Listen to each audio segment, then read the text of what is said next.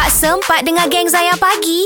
Jom dengar sekarang. Zayan pagi bersama Maui dan FBI.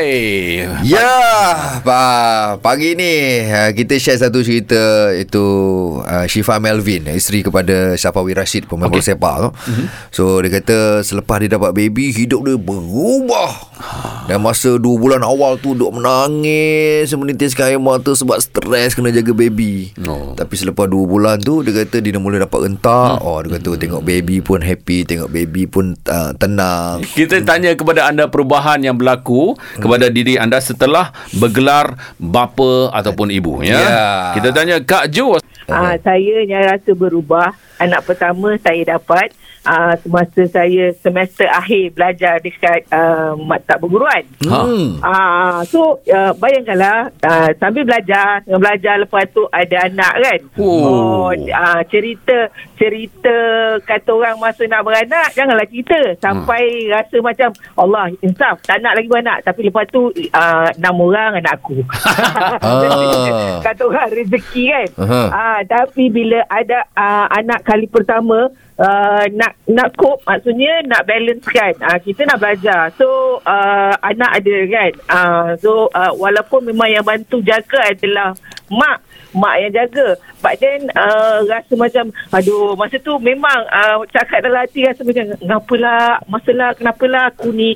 Uh, apa uh, uh, kahwin cepat sangat. Uh, kenapalah belajar uh, dah masih belajar lagi nak kahwin ni kan tapi bila first time sebab uh, Alhamdulillah saya menyusukan anak saya.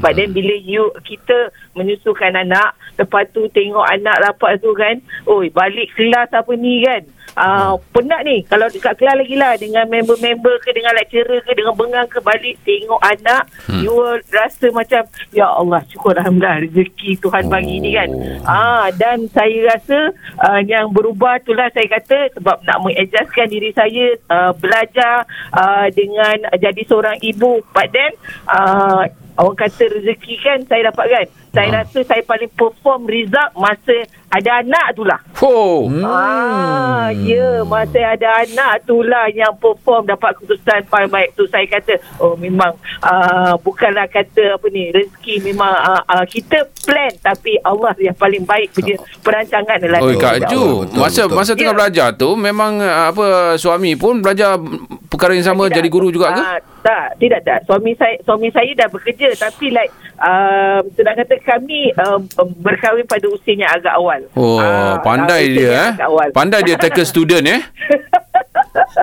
ah, agak awal kan. Tapi suami saya pun uh, um, apa income macam kami bila kata nak berubah adjust ada anak lepas tu uh, bekerja seorang lepas tu dengan nak belajar dia nak kerja. So dia, dia betul berubah. But then saya rasa tu kata orang macam saya cakap tadi perubahan uh, belajar le- menjadi kata orang uh, menjadi yang lebih baik. Dan uh, ah, menjadi orang yang lebih baik lepas Ya. tu dengan anak kan. Uh, suami Alhamdulillah. pun like bila ada tanggungjawab tu kan you akan jadi orang yang pada saya menjadi lebih baik Alhamdulillah. Ah, Ah. betul. Ah, Kak Ju, Ah, anak yang keenam sekarang umur berapa?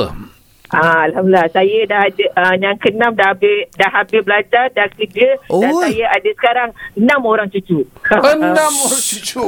Tak umur Kak Ju berapa sekarang ni? Ah, ah, saya eh saya dah dah nak masuk ah, zaman-zaman nak pencen dah ni dah lima series dah. Oh, ya Lima ke? Ya saya. Dengar, dengar suaranya macam 38. Allah Akbar amin ya Allah. Hai, syukur alhamdulillah. Syukur. Tapi itu te- dengar suara. Oh. Bila tengok jalan nak turun naik tangga, hmm terasa lah 50 lebihnya. Ah, betul betul. Saya saya pun sama. Dengar suara Kak Ju nak tanya bila nak tambah yang ketujuh. Ya Rupa-rupanya dah ada cucu. Jangan.